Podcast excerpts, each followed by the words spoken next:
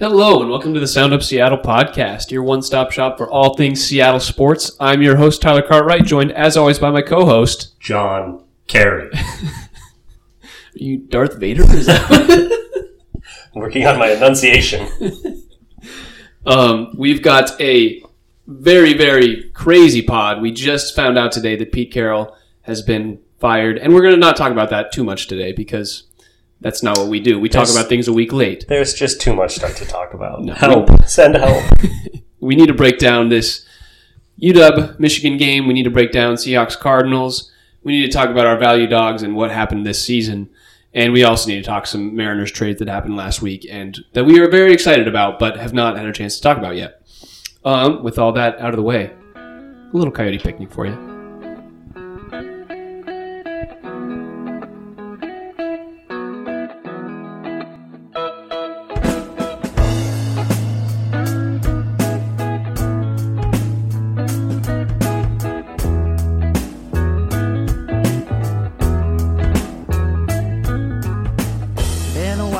Okay, John. Walk me through anything happened with the Zags recently. Have they played two games or one game since we last talked? They have played two games since San Diego State, and they've won both of them handily, beating up on Pepperdine and the other San Diego. Um, a little city revenge there. Um, but nothing unexpected. Two low quality teams. And to be honest, it's going to be a cakewalk of a rest of the year up until Kentucky, uh, which will be a very big game. That's in mid February, I believe, and they're currently ranked number six. So we've got one more chance to beat a ranked opponent. But other than that, a lot of uh, WCC whoopings between now and uh, the end of the regular season. Yeah. Some time to get everything kind of squared away before that Kentucky game will be nice. Very nice and very needed. Yeah, in uh, in Pac-12 news, the UW and Wazoo women's teams both go 0 2 against Cal and Stanford, um, and yeah, don't really show too much. Obviously, Pac-12 um, records are very inflated when before the uh, conference play starts, and so this is going to be more of what we're what we're expecting to see. I don't think these teams are as good as we were talking about them. Granted, still exciting to have good teams, and I think they'll be middle of the road, but not going to be world beaters by any means. As for UW and Wazoo in basketball, uh, men's basketball, sorry, um, they both go one and one, beating each beating Oregon State and losing to Oregon um, Ah. this last week. Dear Oregon. Yeah, uh, the UW uh, Oregon game was tough. They lose 76-74 on. I was watching the end of that game. They had plenty, plenty of opportunities to come back and just could not get it to go down. Um, someone who I've been surprised is getting a lot of playing time is Wilhelm Breidenbach, which has been crazy. The six ten dude who everybody seems to make fun of because of his goggles, which is fair. He's a goofy looking dude. Yeah, Boy, um, can he play. But he he's got the defender in him. Um, and then yeah, Wazoo, same kind of thing. They just don't don't compete as much as UW. And in other Seattle sports news, the Seattle Kraken, they won yesterday. yep. beat, Comeback victory. beat Buffalo 5 2. They were down 1 0, and their offense really got things clicking. It was an impressive showing. Um, we were very impressed by their goalkeeper, Daccord. Joey Daccord. I was trying to remember his first name. It's like I knew it was a J. Um, yeah, Joey Daccord. He has been lightning since taking over the starting job from an injured Grubauer. Um, he has started for them the last nine games. Is that correct? And they've gone seven and two with two overtime losses in that span. And it might have been it might have been more played. He's might have started more in a row, but since Grubauer's injury um, or placement on injured reserve, he has yeah started those nine games and has gone seven and two. Um, it's a really good stretch. The the Kraken are looking great. They are in the kind of just started. The Buffalo game was the first of a six game road game stretch. Um, so it's going to be a tough tough few games here, tough couple weeks, and we'll see how that goes. It's been seven straight so far, and that was a good note. That's just since Grubauer's injury. He started 22 games on the year, mostly spelling Grubauer up Yep. until recently. But over that full sample size, the full 22, he has a, a 92 save percentage, 0.92, uh, averaging 2.3 goals against per game. That's awesome. That's That is- way better than we were doing at the start. That is fantastic. That is well above league average. And uh, yeah, recently he's just been dynamite. That paired with our offensive output just skyrocketing. Um, it's really been booing, boo, Buoying. buoying. Thank you. Thanks for knowing what I meant there. I got you. That could have been a real problem spot. buoying uh, the team on this on this win streak. Yeah, they were showing a graphic on the game yesterday. We did end up watching the Sabres game a little bit. Um, and they were talking a lot about the time of possession, and I think that's been where the Kraken have shined recently. They've been just maintaining control of the puck. And when you do that, even on the defensive end, if you're holding that hostage, the the, off, the other team's offense can't score, and that's that's the first step. Yep, our five on five offense has been really awesome recently. It's nice to see that start to bounce back up after the amazing, potentially unsustainable level of last year.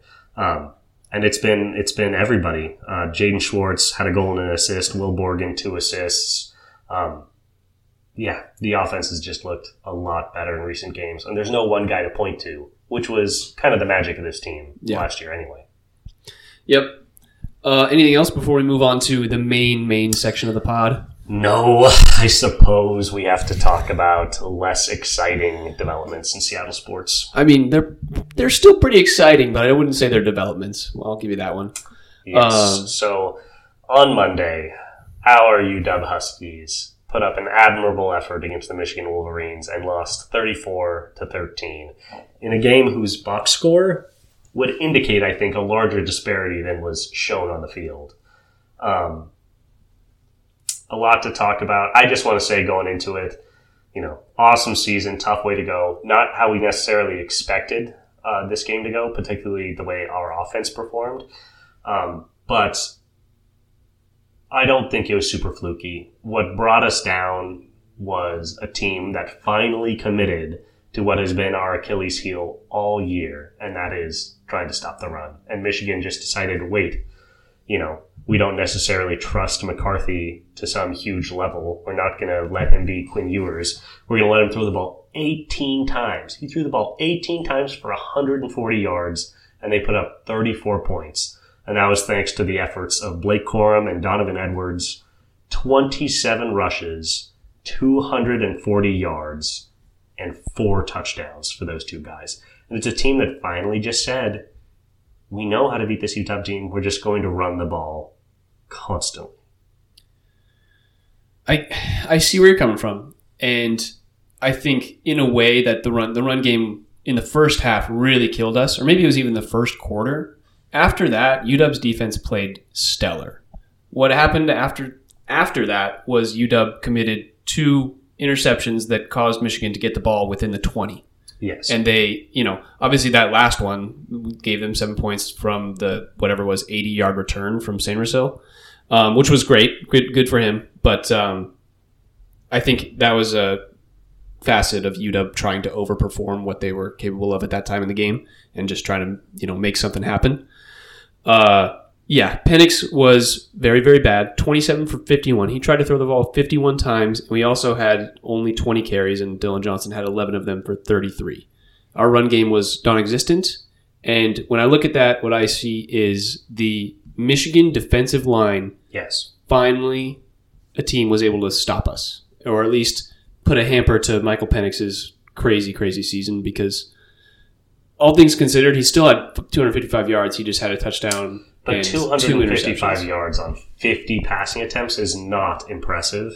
Um, this is, you know, we're going to have things to say about Michael Penix. We love Michael Penix. He's had a tremendous season. This was not his best game. It was far from it. But to your point, a lot of credit goes to that Michigan defensive line. Not only did they completely stuff the run, which, you know, DJ was also hurt, like Yeah. noticeably the entire game. Um, but simultaneously, they were able to pressure Penix in a way that no other team has. The sack numbers weren't horrible, I think they had one sack. they, he was constantly having to bob and weave, and not in the like fun, I'm in control and seeing this defense two steps ahead way that he was against Texas.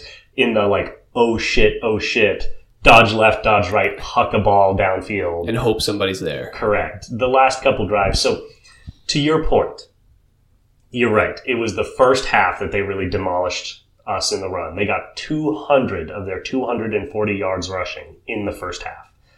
after the first half, and really mostly after the first quarter, but after the first half, the UW defense played much better. UW was actually able to crawl back into this game and hold it at a seven point game for a long time. And their defense kept getting stops, and their offense just wasn't able to move the ball, and they had to punt. They had to punt more times in this game than they may have had to all season. Um, and then Michigan scored 14 of their 34 in the last couple of minutes with, you know, some UW desperation moves that, you know, turned into turnovers and then Michigan had short field. So you're right. Uh, this was a, a game of Michigan starting and finishing very strong with a little bit of chance for UW there in the middle, thanks to their defense. Um, we have to, yeah, we need to talk about the elephant in the room, Michael Penix. Um, he has been a stud all year. He had his best game of the season, I think, with no doubt, against Texas in the Sugar Bowl. Um, damn near flawless. He, he couldn't be stopped. And this is a game where he really struggled from start to finish. Um, obviously, credit to the Michigan D line for hampering him and stymieing the run game to such a point that they knew a pass was coming on every single play. So not exactly friendly environment to be trying to compete for a national championship, but he really struggled and he was missing guys. That's what was so surprising is he was missing guys that were open. He was sailing balls and then the really tough throws that he's been hitting over the shoulder downfield all year, he just couldn't seem to get a handle on. It was long all night until late in the fourth, and then he threw a couple short ones, which turned into two turnovers. Yeah, the uh, there's a couple passes to Odunze that did not go the way that we that we wanted. He had a couple overthrows that were overthrown by like five yards, like they weren't close. Correct. Um, obviously, there was that holding call um, that was a little little Yep, iffy yep. um, on the big play to Odunze. Um, that was and that was in the fourth when the game was still a seven point That was, game. a seven, that was the biggest Um, call. and I think that was the big turning point. point, and every UW fan will point to that and say that that decided the game, which to some extent can be said because you know we're down seven, we're driving, and that just gets halted because of a ten yard penalty, and you, it's tough to recover from that when you haven't had anything else clicking. yeah, from first and ten to second and twenty, not a Yeah. good place to be. Um, so I think I think all that considered, you're right. Penix did not have the game that we wanted him to have, and he looked incredibly injured that fourth quarter. And I think it probably happened sometime in the first or second where he just got hit and couldn't really recover, um, both mentally and physically, Yes. just because he was he was scared of taking a big hit for the rest of the game. Yeah, and he was holding his chest at every timeout, like he was obviously beat up. So once again, we love Michael Penix. The man is a brother to me. He's going to be a first round draft pick. We, we we're very excited for him and his future. But with all the laurels that we heaped on him after the Texas game, I think it's fair to say this is the worst game I have seen him play in terms of output while wearing a Huskies uniform. And that credit, a lot of it can go to the defense that he's playing against. But I think that's true.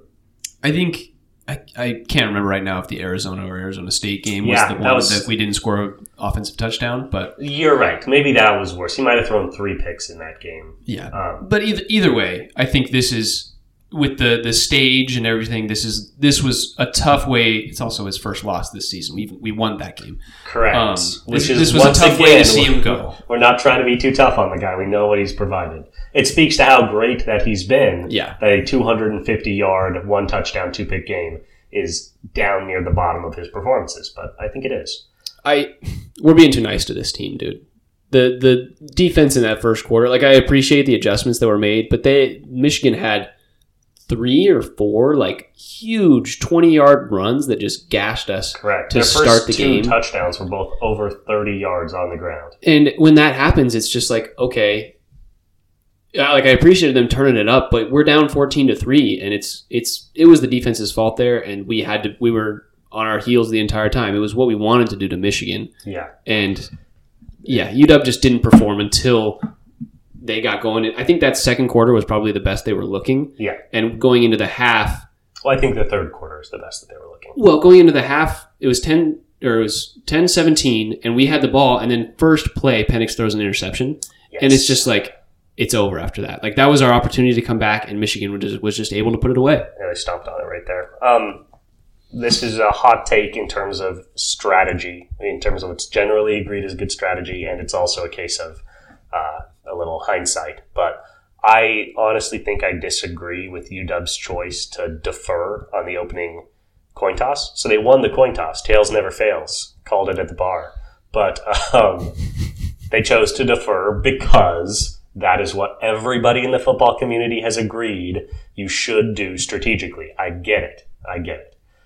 With the way we wanted this game to go, with the offense keeping pressure on Michigan's offense to put up points, keeping the pressure on, you saw right out of the gate. They scored the opening touchdown. They made it look easy. And that put UW's offense in a place where they were playing tight. And it only got worse from there.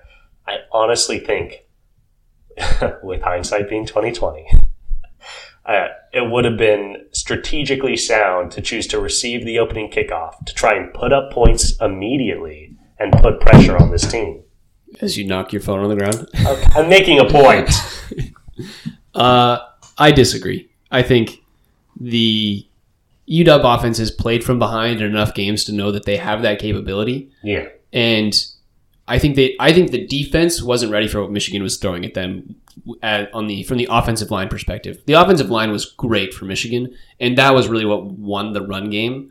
Was they created holes that were big enough for Corum and Edwards to get out and run, Mhm. and they were just faster and could get away from our our backs and linebackers. Well, and that's part of the problem. There's, there's a reason everybody's been running on us all year, and that's that our secondary is small and our linebackers are slow, and it's just it's just true. It helps with things like you know rushing the passer. We got some big, strong linebackers that are capable of working around the line of scrimmage, but they're slow. It's the reason that teams have been ripping off big runs against us all year. Well, and in in that regard, I think the the their line is what was able to win it because Trice had no effect at all this game. Absolutely. And I, I think, yeah, our defensive line was unable to really seal any sort of tackles. Do we have a safety or any tackles for losses? I don't remember th- seeing any. I don't. I'm not sure. Or not safety, sack.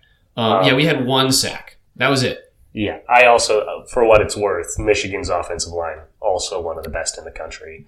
Um, their offensive and defensive lines were both ranked top five in the country, and so not necessarily a surprise that we weren't able to pressure, especially with the way they were running the ball. Yeah, and I think you and I speak to this a lot, and I don't know if we say it too much on the pod, but we both are in agreement that like winning the game requires winning in the trenches. Like the offensive line and defensive lines yeah. of the best teams are always the best. You think of the Cowboys offense right now, you think of the Browns. The only reason the Browns are good is because of their defensive line. Like they keep the other- other teams from scoring. And it's just those kinds of things are what separate teams and Michigan had one of the best matchups in that regard on both the offensive side and defensive side of the ball that we've seen all season. Like we compared them to Oregon, and I think I think they were way better than Oregon from what I saw. Yep, from what we saw, that would appear to be the case. Offensively, maybe not, but their defense seemed to be on a whole nother level. Um, yeah, and don't underestimate the other aspects too. Like defensive line's great, but they had really fast linebackers, and their secondary was elite. Their secondary played really well, little separation all game, other than a couple missed opportunities with Odunze. And yeah, I just I was pretty impressed. So. Uh, we'll have a little more to say about UW when we get to our, our football 2024 winners and losers. But is there anything else you want to say before we move on to uh, another playoff demise?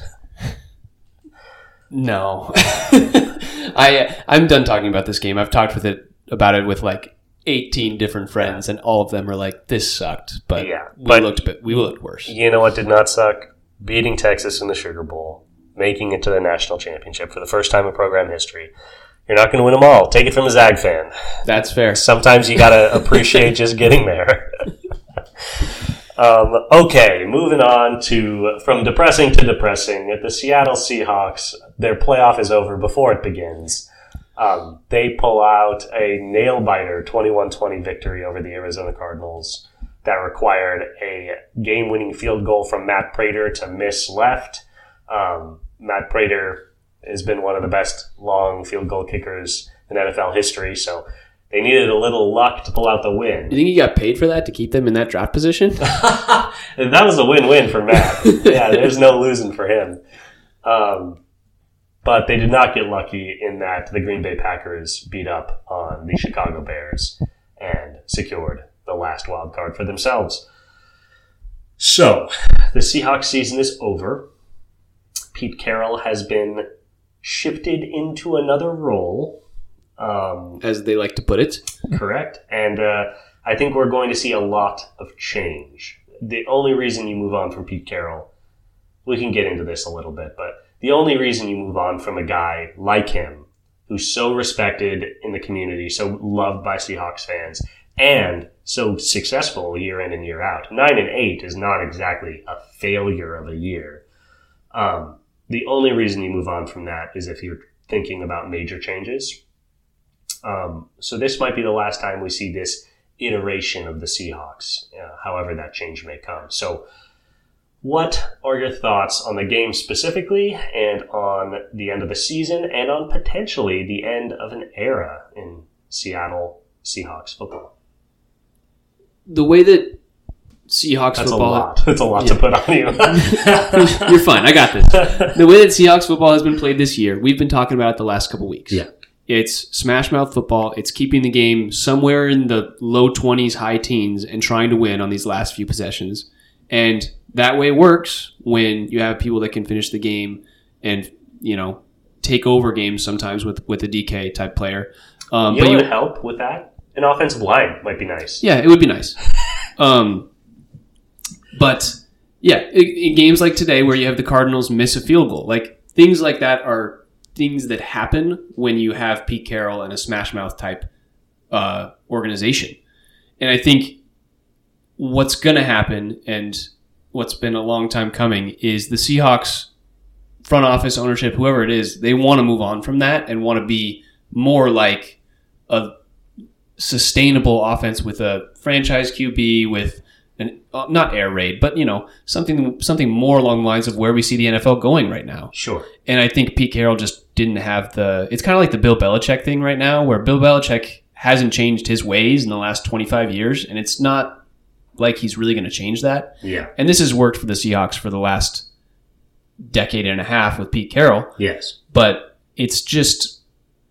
I just don't think it's where they want to go. Pete's, Pete's 73 now. It's like Yeah. he's he's past his prime in that regard. a lot of that makes sense. Um, and you know, looking at his tenure, I think something like 16 years with the team, um, 14. 14 years with the team. You can't say anything but that it was a huge success. They obviously won the Super Bowl in 2013. They were a play away the following year, and you know, you can put that on Pete as much as you want. But the fact is, he got him there twice.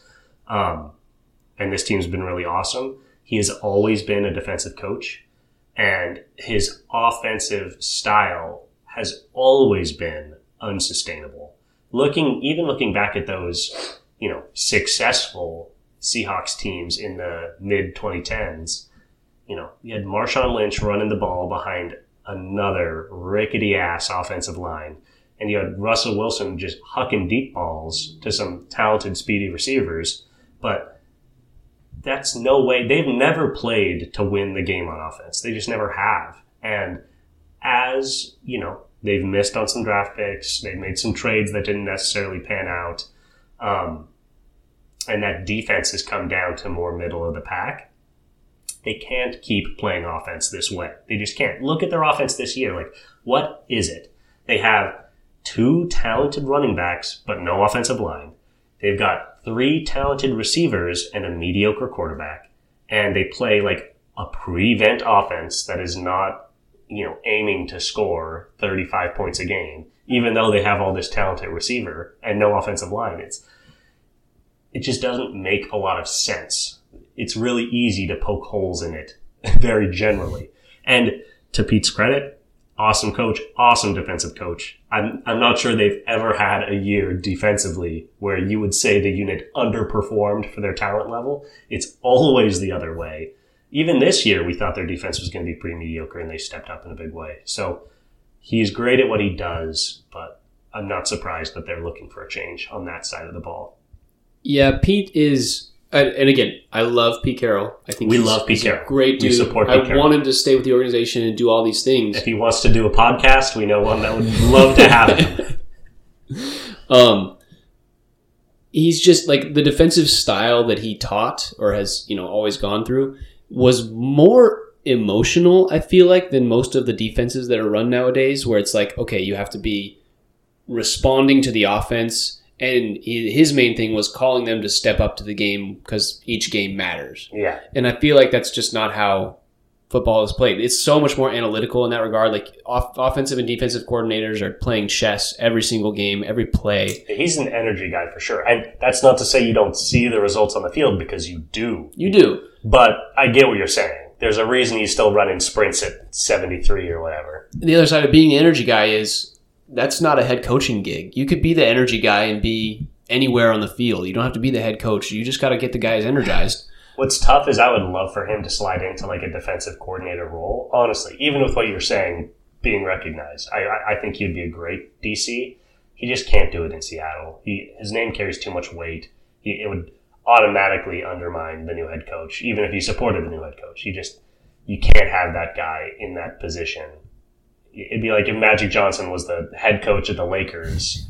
It's like, or or sorry, like an assistant coach on the Lakers. You can't, you just can't have a guy like that backing up a head coach. So, um, yeah. Do you, I, do you have anything to say about the game specifically, the 21-20 game against the Cardinals? It wasn't remarkable really in any way. Gino was pretty ho hum. Gino was exactly what we expect. Like we've been like he like Yep. he's been performing in, in the games we win. That's exactly what we want from Gino. Yeah. 16 for 28, 189 yards, two touchdowns. Kenneth Walker had a nice game on the ground. decent game. Uh, Gino spreading the ball a decent amount. No receiver had more than three receptions, though. That's something to note. It's just like there's no particular target, and I feel like that's what makes a good team too. Is just like the reliability guy. Yeah, and just Um, yeah, there's something to be said about being able to go back to the same guy again and again. I think you know it's a talent to be able to look all over the field, but it also speaks to the fact that once a defense will converge on their best guy a little bit, he will look away from that. Whereas like Matt Stafford could have could have DK quadruple covered and would sidearm it in to get it to him anyway. You know, that's not necessarily Gino's strong suit. There's just so much to be said about how unconventional the Seahawks are, and I think this game is is and God, the last few are just great re- representations of it with the way that their offense is run and everything we've said before. It's just they're so unconventional, and I think this will lead further into the Pete Carroll discussion that we'll probably have at a later date about who to replace him. Um, Yeah, a and lot of how things are going to go. Uh, that might happen sooner rather than later, and maybe it'll be next week. We're already talking about his replacement, but for now, I think it's interesting to see the way that the Seahawks want to go. I think it's going to be much more conventional in the sense of they want a bigger, bigger, higher, higher powered offense, and they want their defense to be. It's, it's kind of either or, honestly. You either have a great offense or a great defense. You kind of pick where you spend your money. Tell it to the Cowboys. I mean, there there are ways of doing it both ways. But yeah, and it's telling that I, from what I've heard, Dan Quinn's the name being thrown around, who's the Dallas DC. And with the history in Seattle, he was the Correct. defensive coordinator during the Legion of Boom. Yes, exactly. And bring him back. I'm sure he's a guy Pete respects a lot if he stays with the organization. And um, yeah, talk about a guy that's been doing some great work with the X's and O's up in Dallas. So um, would definitely be a welcome a welcome help for the defense. I'm, I'm curious what his offensive philosophy is, if any, or if he would have a guy in mind to kind of take control of that offense because he doesn't necessarily represent, you know, the new dawn for the Seattle Seahawks offense. So we'll see. We, we're speculating at this point, but uh, yeah, rest in peace, 2024 Seattle Seahawks. Missed it by that much. I I'm okay with it. They weren't they weren't very good this year. I we When you we need a- figured they were going to be a 10 and 7, 9 and 8 team, and when you go 9 and 8 out of those two options, it's not looking great.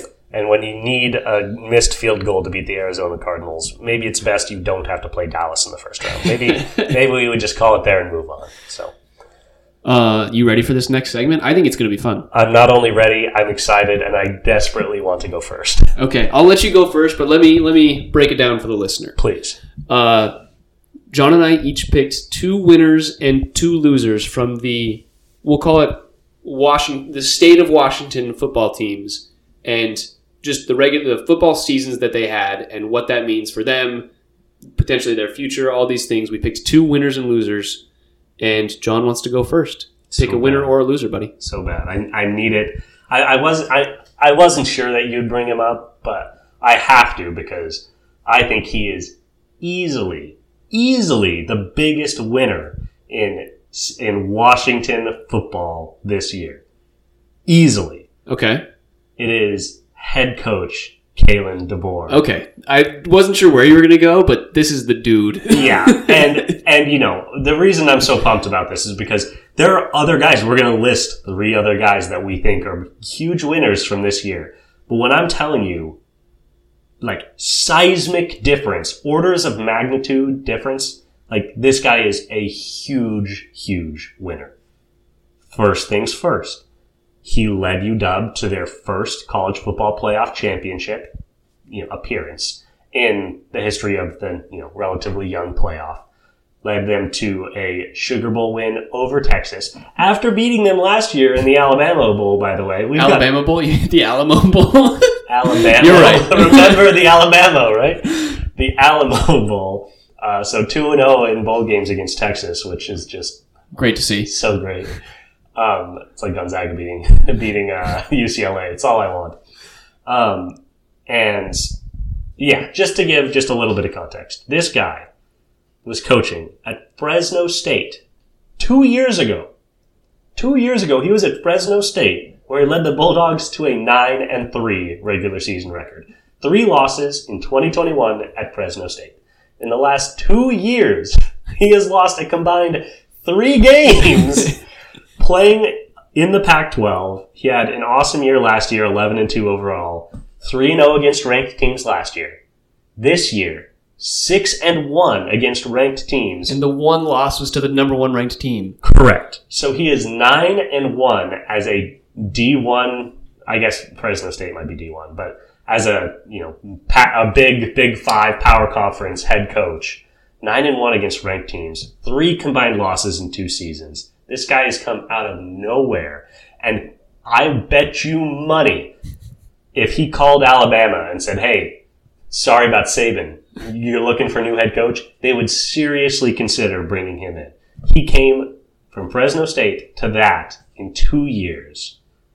Um, we'll talk about some other guys. I think DeBoer is, is chicken dinner level winner. Do you know where DeBoer started? Because I, I do. I'm just asking if you know. I, I heard a story about it during the national. It wasn't he, was like he was working at like University a, of Sioux Falls in like Nebraska, where his alma mater was yeah. like where he started coaching. But even before that, they were talking about how he wanted to get into coaching but couldn't, and he was like working at like a gas station, like living with his parents, like trying to get his coaching career off the ground. And this was like six or seven, and maybe like eight years ago. Mm, it was it was a couple decades ago, probably. No, he, has been around for a while in the yeah, oh, football oh, yeah. scene, I, but he was was at Fresno State probably six or seven years ago. Well, he was at Fresno State three years ago. Well, yeah, but that's when he started. Anyways. um, yeah, so his rise has been precipitous. Yeah. Um, Succeeded at every single level. Yes. And he is, with the departure, how's this for a hot take? With the departure of Pete Carroll and with all the frustration around Mark Few, I think Kalen DeBoer is the most beloved head coach in the state of Washington right now. I have no argument for that. Yeah. I mean, Scott Servais for the Mariners, maybe, but uh, people don't love him. No. He's, he's, a serviceable manager. Correct. He's not led them to anywhere near the heights that Kalen DeBoer has. He's been fantastic. He's been nothing short of fantastic. His offensive scheming has been fantastic. And obviously, the defense needs some work. That will come. But the offense, the way it's cooking right now, um, yeah, that's my guy. The number one pick. Winner, I like. Winner, I love Ward. that. I, I, think we stick with winners then. I wanted to see which way you would go, and yeah. I will go with. Were you considering him as one of your winners? No, I didn't have him written down. I, I figured you would have him. Yeah. if we didn't, I would have adjusted. But, anyways, my first winner that I want to talk about is another Washington player. Yeah, we're gonna have a couple Huskies in the. We'll winners, have a couple Huskies. Um, and he's a guy who we've talked about a lot this year but as somebody who was a tertiary option, um, maybe even a fourth option, and I just want to give him his love. Uh, Jack Westover had one of the best. He, he was a walk on to start, and he had one of the best turnarounds over four years that I've ever seen. He comes this comes in this year and is still kind of feels like our number two option behind Culp, and he and Culp end up basically flip flopping role. You know, they're kind of both one A, one Bs, and Westover is our go to guy on third downs. He becomes our, you know, he becomes basically a wide receiver or like the Travis Kelce of this team, and He was massive in that Texas game. he was massive in the Michigan game when he could when he could get the ball. Yeah. Just every single time we we threw the ball to him, he came up big, and The fact that he's worth talking about on a team with two receivers that might go in the first round speaks to the kind of year that he's had. he catapulted himself up NFL draft draft boards Is he year. coming back? Do you know? I think he's a senior. I need to check really quick, Okay. but So he either will or will not be back. But yeah, tight ends, they're always looking for good tight ends in the league. I'm a little surprised. There are so many winners to be discussed. Um, that seems like more of a personal victory as opposed to a, a, a major victory. But hey, we each get a pick. Yeah, I just like there were a lot of players that for for UW that I would have liked to talk about, but they were all projected to be good, and so in that regard, I think uh, Westover was everything that we wanted and so much more this year. Yeah. And we're talking about winners, people who who shifted their role, not stayed the same or performed to expectations. So that's why I want to talk about it. That's fair. Um, all right. Well, I'll bring up. We'll shift tones here a little bit, and I'll bring up my first loser. Um, and losers are losers are a little bit tough. Um, but I think I'm gonna go. I don't think it's that much of a surprise. I'm gonna go with Geno Smith of the Seattle Seahawks, and Now you're taking all the big shots, man. we here they're leaving him for me. They're leaving him for me. This isn't a draft. Yeah. and I'm going to take him because I think he's a loser in three different regards. Not all of them are his fault. First way that he's a loser is that it was a down year statistically, down year in terms of performance, down year in terms of, you know, fan reception. Um, yeah, and just in terms of did he meet expectations? No, he was below expectations this year that makes him a slight loser. He's a loser in the second regard because obviously Seattle is thinking about making some major changes this offseason. Um, and I think he is the first person to be looked at when the words major changes come up. Um, if you would have told me that, you know, either Pete Carroll or Geno Smith was going to be gone this offseason, I would have put, you know, a thousand bucks saying that it was Geno. I thought, you know, Pete was more, more of a part of the infrastructure. So the fact that Pete's gone, I do not think bodes well for Geno. We don't know that for sure. Um, but there are going to be a lot more eyes on him in a more critical way this next season, no matter what. Um, new head coaches, new, you know, management is always looking to make a change, and he's going to be the first guy looked at. And the last way that I think he's a loser is that he's kind of getting the shaft a tiny bit because coming from somebody that was a huge Geno fan last year and has been pretty disappointed in him this year and pretty vocal in my disappointment, I've spent the last couple minutes staring at his 2022 and 2023 seasons and thinking to myself, these are pretty similar. Um, so let me tell you how his statistics changed in those two years. His completion percentage dropped 5%. That's significant. That's not a drop you want to see, um, but it's not exactly unheard of. His passing yards in total dropped about 600 yards, but he played in two less games. In terms of yards per game, 10 less yards per game. He threw 10 less touchdowns, but once again, two less games. And he threw two less interceptions this year than he did last year. Um, so when you kind of just, obviously, those are just the numbers. And eye test wise, I think we would all agree that he was less dynamic this year than he was last. Um, I would not be surprised if Geno's a little frustrated with all the finger pointing coming his way when he did a pretty good job replicating uh, last season's effort. That's a really, really good point. Really good analysis. Uh, I think. Thanks, I'm pretty great. I what can I say? I give you your props every once in a while. um, Geno has.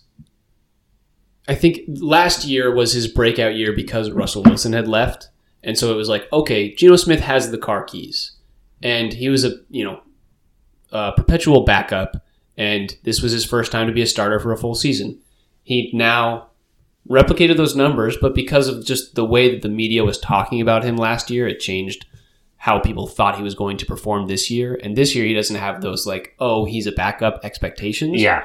And I think that's just what it is. It's, Yeah. it's kind of like, I guess maybe we could point to like Baker Mayfield this year, and it's Mhm. like he he he's been bad for the last little bit. But So like, now that he's good, so now that he's good this like, year, yeah. but it's like if he replicates these numbers next year, people might think he's bad again. It's just like the perpetual like expectations Yes. of being a starting quarterback. and also second year in a new offense when you performed well the first year people expect you to play better the second year not worse so i'm not saying it's completely unfair but i, I as somebody who has been lobbing darts at geno and who does still believe that the future will likely lie in another direction um, i feel a little bad for the guy he kind of just did the same thing Yeah, yeah. No, that's fair.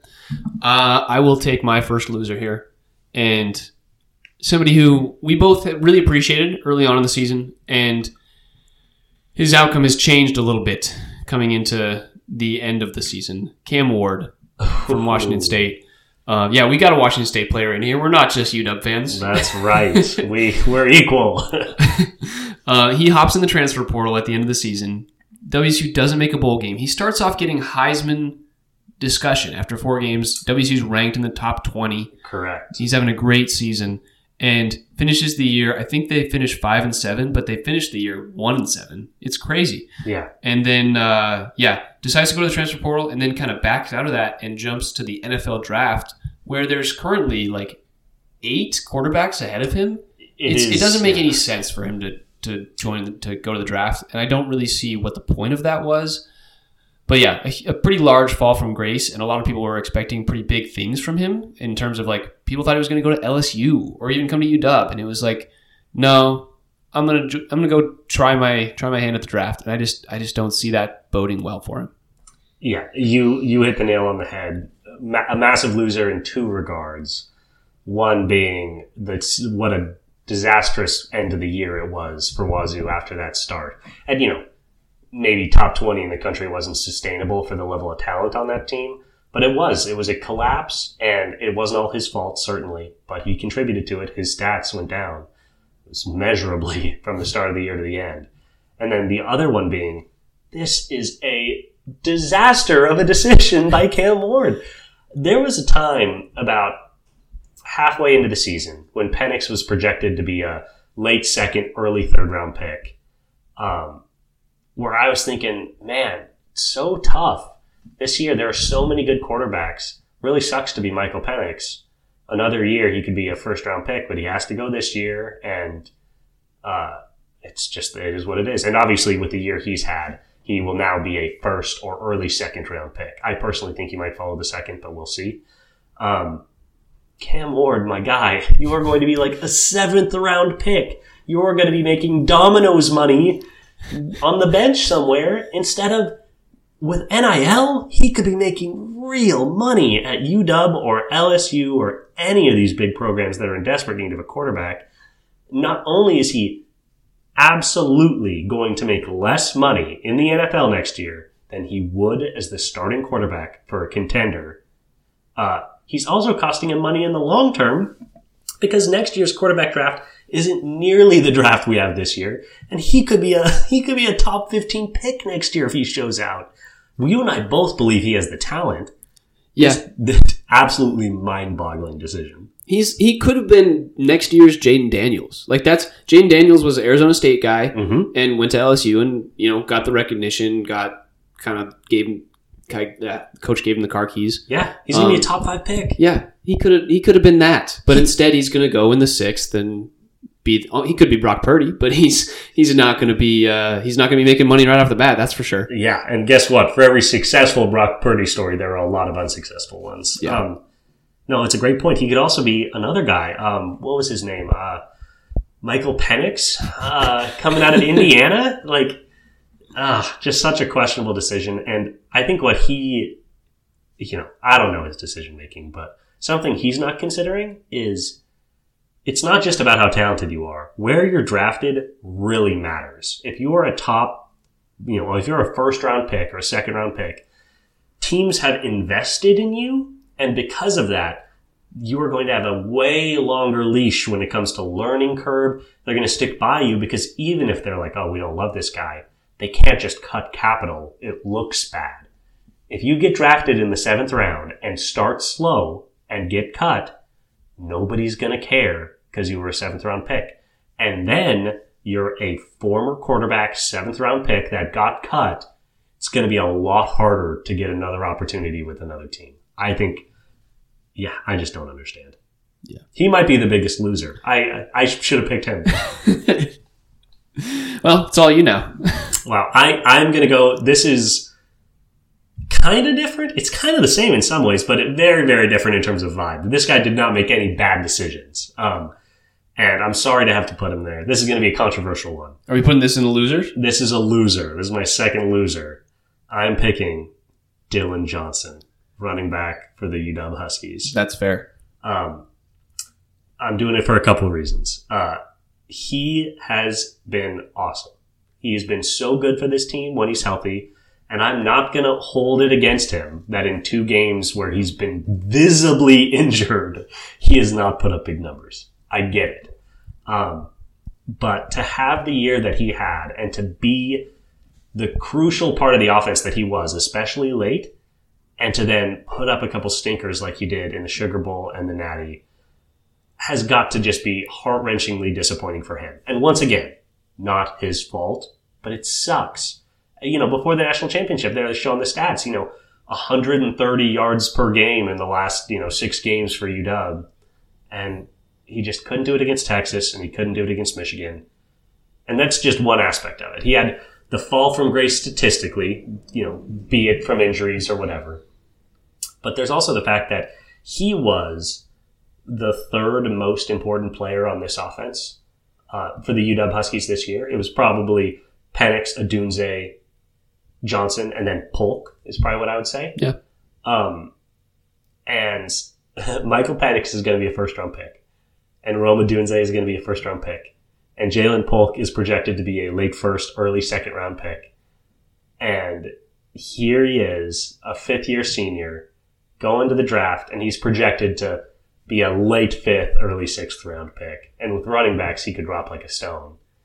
Um, and I just think that kind of sucks for him, you know? it sucks for him in the way that it sucks for Drew Timme to put up big stats in college and be such an important part of that team, but not have it reflect in the next level. And that's, you know, if he does make a team, he'll probably be a backup running back and he'll watch some of his former teammates go on to be stars. And it just kind of sucks for Dillon Johnson.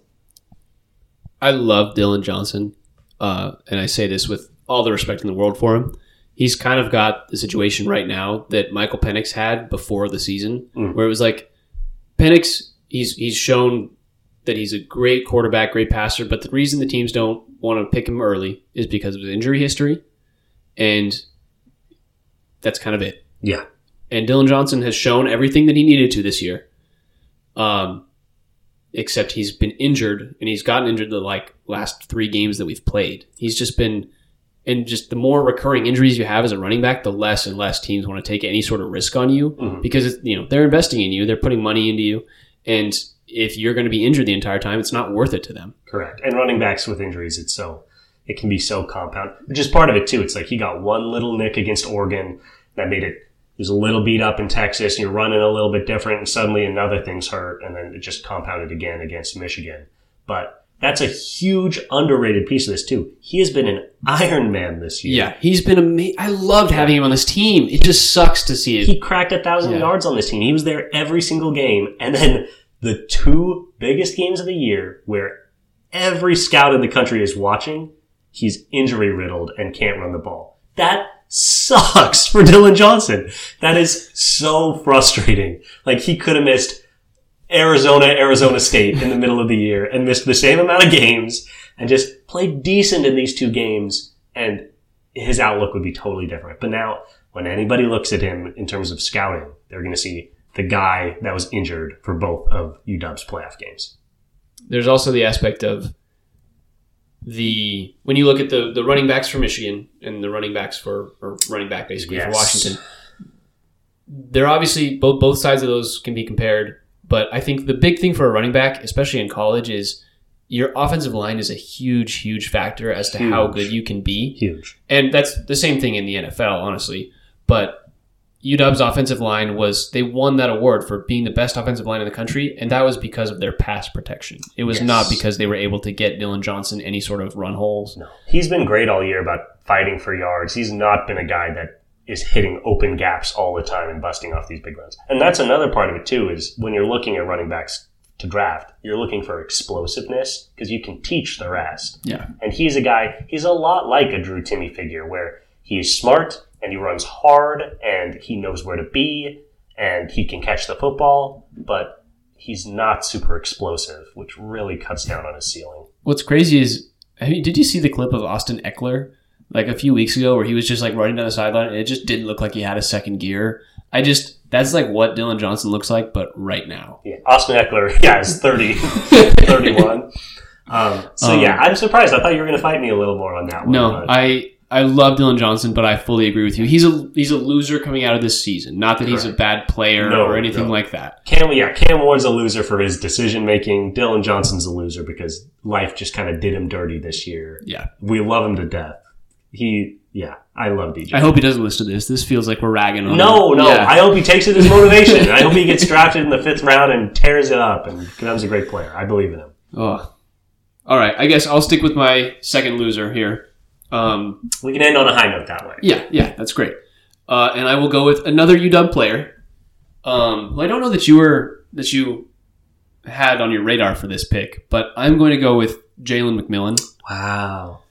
Uh, mainly because he broke his hand in the third game, Yeah. and then came back for the Pac-12 championship and Texas and Wasn't Michigan. really a part of the season. and yeah, he wasn't really a part of the season, and he was a top 100 player in college football projected wise um, by ESPN. Like he was, I think, number 85 when we talked about it at the start of the year, and obviously he's fallen out of that with his ability to only play six games of the 15. He'll be back, right? He was a, a junior this year. I don't think so. I think he's going to the draft. We'll have to check that as well. Um, but yeah, Jalen McMillan bro- breaks his hand, obviously a very crucial thing, um, and really was unable to generate too much offense or too much uh, separation in any of the. He had a, he had a decent stretch during the Texas game, but the Michigan game he was a non-factor, six catches for 33 yards. Uh, Texas he had he just really didn't show many deep threats upon his return. I think is where where I land on him. Um, he really really shined going for those like third and long plays, and from there, I think it's it's tough to see him make a huge step forward next year. Uh, yeah, that's that's all I got for him. He is. He's he's committed to the draft. Yeah. Um, so he's 22, so he's probably a senior, and he has committed to the draft. Um, yeah, I don't I don't disagree with that. He's a loser because he did miss out on a big chunk of this season, and and with the you know Odunze and Polk will always be able to look at this year at UW what they accomplished, and with McMillan, he was so big. Those first three games, they were all three of them were averaging 100 yards a game. Yeah. The first three games. And he came back and was huge in the Pac-12 championship. He was big against Texas. Yeah. he caught that amazing tip touchdown. Um, that, that was Polk. Oh, that was Polk. Um, regardless, he had a nice game against Texas. I don't think he did much against Michigan, but um, he just won't be able to own this season the way that they did.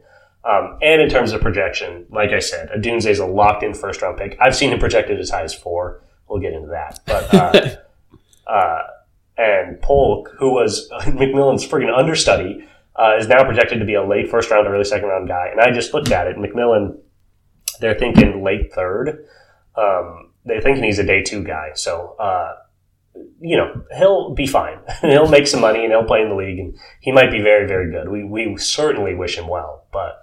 Uh, yeah, this year did not go the way that he was hoping that it would go. Yeah, I think with him being there the full season, UW would have gotten that much more respect and just been in that much better of a position. They to- would have beaten Arizona State by more than three. Yeah, that's for sure.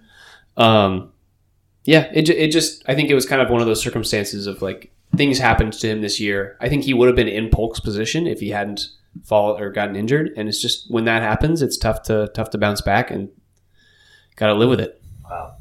Nice. Well, um, it's been a lot of UW football, but I'm, I'm not going to shy away because I really want to talk about this guy. Um, my, it. my last winner for the 2024 season, and it's not a surprise. I left him for you. I figured you might want to take him, but I'll take him. I'll take Rome Odunze. Um, and to a certain degree, It's, you know, not the biggest winner in the world because he's been meeting a lot of expectations. But two big things. One is that when great players have great expectations and meet those expectations, you know, we shouldn't view that as like ho hum. That's greatness. We just know that they have it in them, you know? So what he did this year set the all time record for receiving yards in the history of UW football. Uh, is really, really impressive. And it's amazing.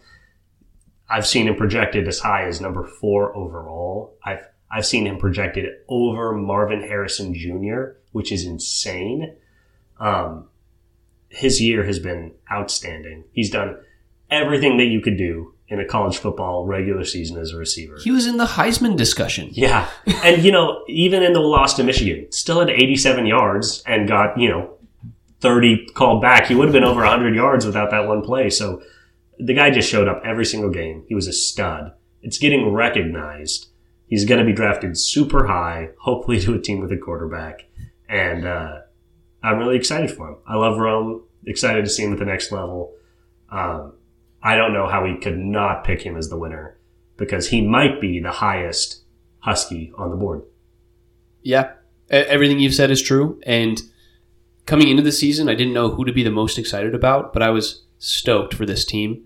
And every single week, the Penix to Odunze combination was Correct. just like Magic. everything that I was looking forward to in football. It's like th- this year has made me like football 10 times more than I have the rest of my life, Yeah. purely because of watching those two guys play catch. And that's a great point. This year, we've ta- we're talking about a lot of these guys, but in 10 years, we'll remember the Penix Odunze year. And Yeah. then we'll be like, oh yeah, we had Polk and McMillan. Oh, that offense was stacked. But it's going down as the Penix Odunze year.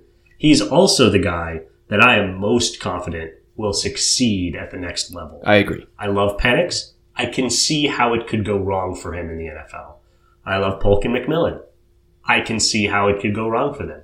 Odunze, I don't understand, other than getting hit by a semi truck, what could happen to make his NFL career go wrong. I think he's just a sure thing. Yeah. He's got that dog in him, man. He's got that dog. All right. I will take the last pick, and it is not nearly as emotional or heartfelt as the Odunze pick, but. And I don't even know if you're going to like this pick, honestly, but we're going to go with Drew Lock. Ooh! oh, that is scalding hot. I'm going to have to take off my sweater. Uh, Drew Lock, start of the year, obviously a backup QB for Geno. Geno gets injured, and Drew comes in for a game against the Eagles, gets that win, and I think just shows he, he played in four games and was, you know, kind of came in in the latter halves of three of them.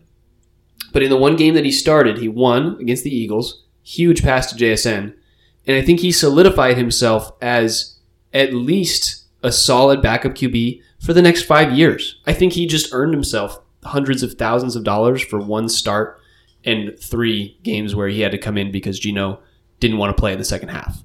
Just he like he's a winner purely from that, and he might even get a starting role with the way that the QBs have shaped up in the NFL for this last year. Because honestly, he's better than Zach Wilson. He's better than anybody the Jets have right now. Obviously, Rodgers will probably be back, Yeah. but There's just the amount of good quarterbacks that are in the league right now, like he's he might not be Gardner Minshew levels, but he's at least a tier two. If Gardner Minshew is the only guy in tier one of backup QBs, because he is, Well, I, I think it's him and uh, Jacoby Brissett. I, Yes, I think those fair. are the two tier one backups. then Drew Lock is right there. Like I think he's uh, he's in that next tier, and I think he's solidified himself for at least another half decade. Yeah, I think I think yeah, you're you're overshooting the point a little bit, but the point is a good one, and that is, I think he has very much so secured himself as a backup quarterback role, and he may not want that. He may still want the flashing lights and the starting job, but you know sometimes you don't know what you want, and you and I know Tell Drew Lock what he wants. that there is no sweeter gig in professional sports than to be a backup quarterback. God, it's sick. You don't get any of the hate or any of the disrespect. You come in and you play well and people's minds are blown. You come in and you play poorly and people are like, duh, he's the backup quarterback. You make hundreds of thousand dollars, hundreds of thousands of dollars a year, but you still get to eat out at restaurants with your family without getting hounded. It's amazing. I would quit my job right now if I was offered a backup quarterback position. He's locked himself in. I agree with you. He's good. He doesn't want to be a, a tier one guy. He wants to be a tier two guy. Best case scenario for him is he gets like a Ryan Fitzpatrick style 10 years at backup and then he comes in in his mid 30s and he just knows everything and gets, you know, two or three years as a starter before riding off into the sunset. Um, I, I can't believe you went there, but it's not a horrible take. I, yeah, I what I wanted to get a Seahawks player on my list because I had two Huskies and a Coon, Yeah, yeah. and I just really couldn't think Hard of any find winners on huge team winners this on the Seahawks. uh, but yeah, hey, there we go. Our first Sound Up Seattle, Washington State football winners and losers. a very specific category, Yep. look forward to The it. people will love it. Um, we have some more stuff we were talking about discussing. Do you want? Do you want to talk Mariners? We're an hour and five minutes in. I do, I do, because this is important, and the people need to. The people who only listen to this podcast to understand Seattle sports need to know what happened. So true. Um, so, on January 5th, the Mariners traded left handed pitcher Robbie Ray to the San Francisco Giants to bring back one of our boys, Mitch Haniger, as well as uh, starting pitcher Anthony DeSclafani and money from the Giants. Basically, the Giants paid us and took on Robbie Ray. Granted, Robbie Ray is not going to come back until the middle of next year. Yes, And we get Mitch Haniger, one of our old leaders of this team, we back. love Mitch. Love a good veteran presence too in this locker room. That's very young, all things considered. We need some older old heads who have been in the league for a while. And DeSclafani basically takes on the Marco Gonzales role and will likely be a number five starter Yeah. with uh, Miller and Woo. and obviously has a less high ceiling. But guess what? When you guys are going to be there, And Yes. Robbie Ray has proven that he's not that guy. Yeah, I knew you were going to go there. Oh, with- the Robbie Ray hate. Yeah. he's out of the jersey. I don't have to pretend to like him anymore. Uh, that same day, January 5th, the Mariners traded Jose Caballero, who we like on this pod, but he's kind of just a backup second baseman. Traded him for the to the Rays for Luke Raley, left fielder. Um, a lot of people see this trade and are like, "Who the heck is Luke Raley?" He's basically, if I were to sum him up, he's basically Jarred Kelenic if Kelenic was 29 and had a few more years in the league. He's got a decently high strikeout rate, but hits bombs, plays good left field, and just has kind of a sweet left-handed hitting stroke. We basically just accelerated Jarred Kelenic's progression five years. That's what we got for Jose Caballero, which is awesome. That's a great deal that the Mariners were able to get Correct. from the Rays. Um, they also today claimed Mauricio Llovera from the Red Sox uh, off their forty, or they had not DFA'd. They they waived him, and the Mariners were able to claim him. Anyways, not the biggest move, but the Luke Raley move is huge. Signing Mitch is huge. We basically now our outfield is set in stone, not set in stone, but we would It's filled. it's filled. We've got Julio in center, Raley in left, and Mitch and Canzone rotating in and out uh, in right. And that's just that's a really solid four. If you had told me a month ago that that was what our outfield was going to look like, I would have been stoked because we had Trammell, Canzone, and I don't even remember who the fourth. it was Julio, obviously, but I don't remember who the fourth person was. yeah. So a huge step up. I really like DeSclafani. He's a better Marco. We basically didn't go all in on a right fielder. Mitch is good, but he's not all in like we Certainly. would have liked. Certainly not. Um, but we got better at the Marco role. We got better at the Jared role, and we got rid of we got rid of Robbie Ray and three years of a twenty million dollar contract each year. Um, all in all, I think it's a really good start to like the next phase of the offseason. I think they've got one more move in them and just kind of adding around the fringes um, to maybe get a better backup second baseman, third baseman kind of situation with Urias and Rojas are not ideal. Um, but yeah, I think it's a really, really good start, and I think all the fans would like more. But if this ends up being where we're at, and we can maybe make a trade somewhere along the lines during the season, I would be happy with it. Anita Rosarenas. I know. I, I, I, I got your hopes up with that, and I'm sorry. Would you, at this point, would you trade Miller or Woo? That's the real question. yes. If I could get a Rosarenas, I would trade anything. If it's not nailed down, Really? yes. I, I don't think this. So offense Arozarena is- plays left field. That's why we traded for Brooks Raley. Or not Brooks Raley, Luke Raley. I understand. Fielders are pretty flexible. We can move people from left to right, and I think they'll be okay. It's not like moving from first base to third, um, or third to first. Um, yeah, I still I'm still not sure about this offensive pop, but maybe I don't know. Maybe if our pitchers are all healthy and continue to be studly, um, it won't matter as much. I think we'll be better next year, but um, with the way the MLB's looking, I was I was really hoping for one more big guy. So we'll Yeah. see. I would I would be willing to trade Miller or Woo only for a better a and not better huge second baseman or third baseman. Um, there was some thought in my mind that we could maybe trade one of them to get uh, our boy back from the Reds. What's his name? Um, the guy we traded for third base, Noelvi Marte. Uh, To get Noelvi Marte back and maybe get a Jonathan India just just because. that'd be that'd be sick. Uh, but I, I do like where our team's at. I think one more move is in the in the books in the works, and it's going to be an interesting rest of the offseason.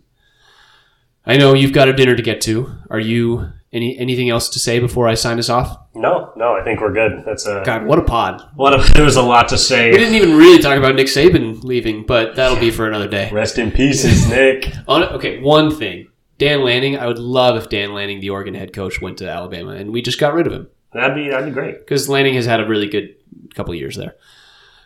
With all that being said, if you enjoyed this episode of Sound Up Seattle, please feel free to give us a follow on Spotify or Apple Podcasts. And hey, we would also love if you could give us a five star review or four or three. We don't love twos and ones, but yeah, go ahead. If that's what you think, don't bother. we don't like negative feedback.